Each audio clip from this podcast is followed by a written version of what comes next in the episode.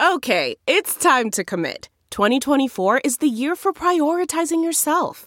Begin your new smile journey with Byte, and you could start seeing results in just two to three weeks.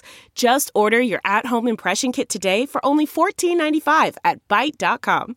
Byte Clear aligners are doctor directed and delivered to your door. Treatment costs thousands less than braces. Plus, they offer financing options, accept eligible insurance, and you can pay with your HSA FSA. Get 80% off your impression kit when you use code WONDERY at Byte.com. That's B-Y-T-E dot com. Start your confidence journey today with Byte. In depth. How a rich child rapist bribed his way off death row. Written by Wang Heyan and Wang Xintong. Published in Caixin Global. Read to you by Cliff Larson. Zhang Chenggong should have been executed decades ago. But the child rapist was able to get his sentence commuted, buy off prison officials, and continue his business career until his crimes finally caught up with him last year. In 1990, Zhang was sentenced to death after being found guilty of raping seven girls, according to a court statement issued last December. But the following year, a higher court suspended his death sentence. In 1998, his sentence was commuted to 15 years in prison, despite public outcry. However, he'd already bribed his way out of prison years earlier. And by 2008, Zhang was running a vast real estate business under a fake name. He landed back in prison for a few years after that, but was released soon after. His luck finally ran out in March of 2021 when he was detained in Henan province's capital, Zhengzhou, on suspicion of rape. He was executed in December. A local official told Caixin that the city's authorities launched an investigation into how he had evaded punishment for so long. The findings sent shockwaves through Henan's political and legal circles. The probe found that more than 70 people who were either officials or worked for state owned or state backed enterprises and institutions had helped Zhang in one way or the other since the late 1980s. Zhang's case reveals the difficulties China faces in rooting out corruption, especially in the new law enforcement and judicial system, an area that has been put under intensified scrutiny last year as part of President Xi Jinping's flagship anti graft campaign. Caixin has learned that corruption investigations into at least five Henan officials since July 2021 are linked to Zhang's case, including the probes into the former head of the province's Justice Department and a former deputy director of the province's prison bureau. From this case, I deeply appreciate the infiltration and corruption of money on power and justice. It's horrible said a retired judicial official. Surviving a death sentence. Born in 1957 in a poor peasant family, Zhang was among the first group of entrepreneurs to get rich in the 1980s. Caixin has learned Zhang made his money as a middleman in the steel industry. Zhang first came to the authorities' attention in 1987 after a fight broke out between a group of students in Sanmenxia, number 2 junior high school, according to a 1992 report from the Sanmenxia Daily, a Communist Party run newspaper based in the Henan province city. The director of the school's student affairs office, Luo Shuicheng, found out that one student involved had been allegedly raped by Zhang, said the newspaper report. Uh, the principal asked me to report the case, so I called the police, Luo told Caixin noting that many people tried to protect Zhang at that time, including a department chief at the local Civil Affairs Bureau. Zhang was arrested by local police that year.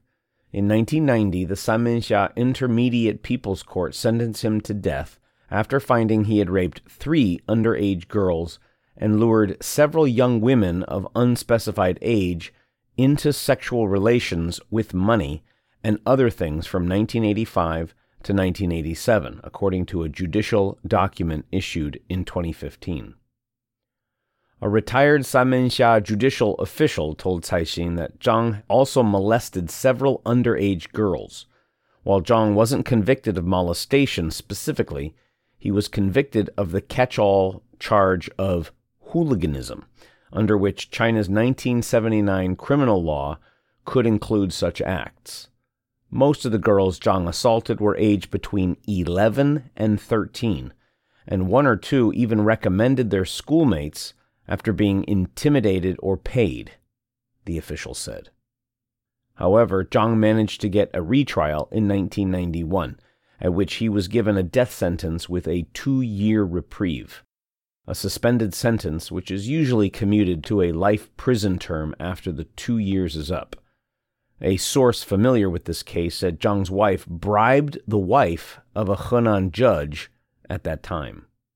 The new ruling was met with public anger. The retired judicial official told Caixin that the parents of the victim students protested outside the Sanmenxia municipal government headquarters after the case's retrial.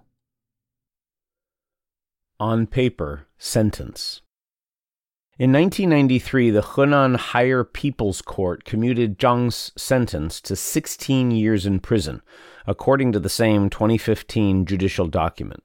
Still, not satisfied with the ruling, Zhang's wife made an appeal, leading the court to rehear the case and decide in 1998 to resentence him to 15 years in prison, the document said. The lenient penalty meant little to Zhang in the judicial document, the authorities said Zhang's whereabouts have been unknown since 1997.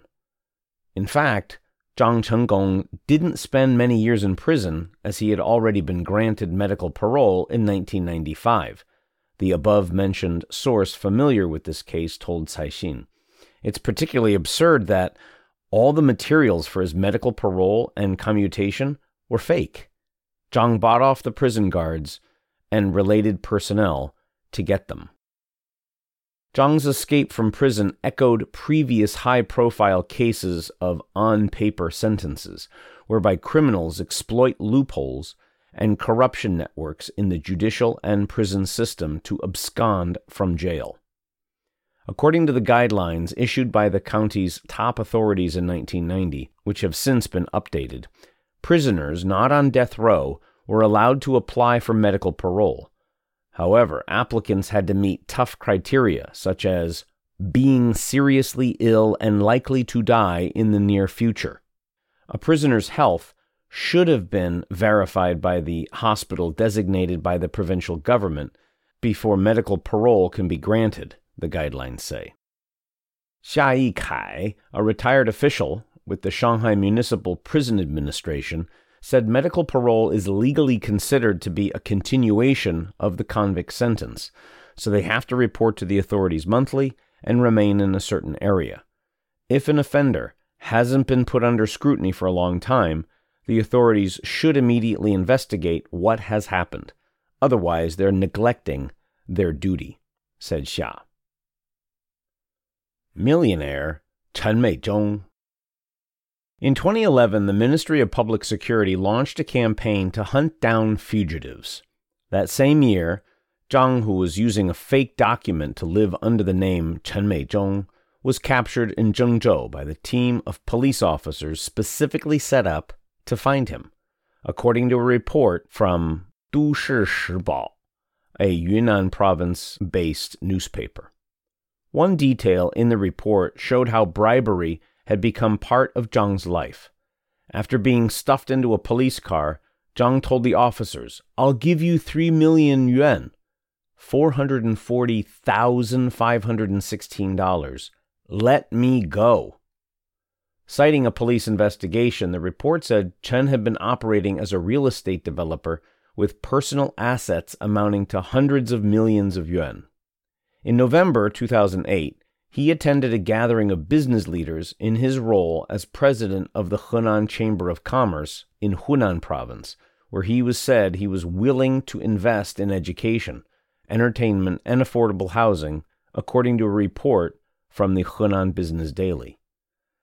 The above mentioned source familiar with this case said Zhang bribed police in his hometown of Yanling County in Henan in 2002 to get the false identity of Chen and move his household registration, or hukou, to Henan's capital of Changsha. Brought to justice. After being captured in 2011, Zhang was put into a prison in the Hunan city of Xinxiang City to continue his sentence, according to the 2015 judicial document. In May 2013, the Xinxiang Intermediate People's Court reduced his sentence by one year and three months. In March 2015, Zhang was granted a sentence reduction of nine months and released from prison 45 days later. The sentence repeatedly reduced because the Xinxiang court considered Zhang had shown remorse and had been rated by the prison he was staying in as a member actively participating in prison education since his last sentence reduction, the document said. Several sources told Caixin after being released, Zhang continued raping young girls. In March 2021, he was found at a vice establishment in Zhengzhou and detained again. The Zhengzhou Intermediate People's Court sentenced Zhang to death for crimes including raping seven young girls several times from 2017 to 2021. Zhang again appealed to the Henan High Court, which this time upheld the ruling. The Henan court cited the results of an investigation into Zhang by the Zhengzhou police during last year's nationwide campaign to crack down on corruption in law enforcement and judicial apparatus. In December, Hunan's graft busters published a statement confirming that Zhang's case involved bribery. The Provincial Discipline Inspection Commission said that they had punished 71 people, with 18 detained and 7 placed under criminal coercive measures, which can include residential surveillance, detention, or arrest. You've been listening to In Depth How a Rich Child Rapist bribed his way off death row. Written by Wang Heyan and Wang Xintong. Published in Caixin Global. Read to you by Cliff Larson.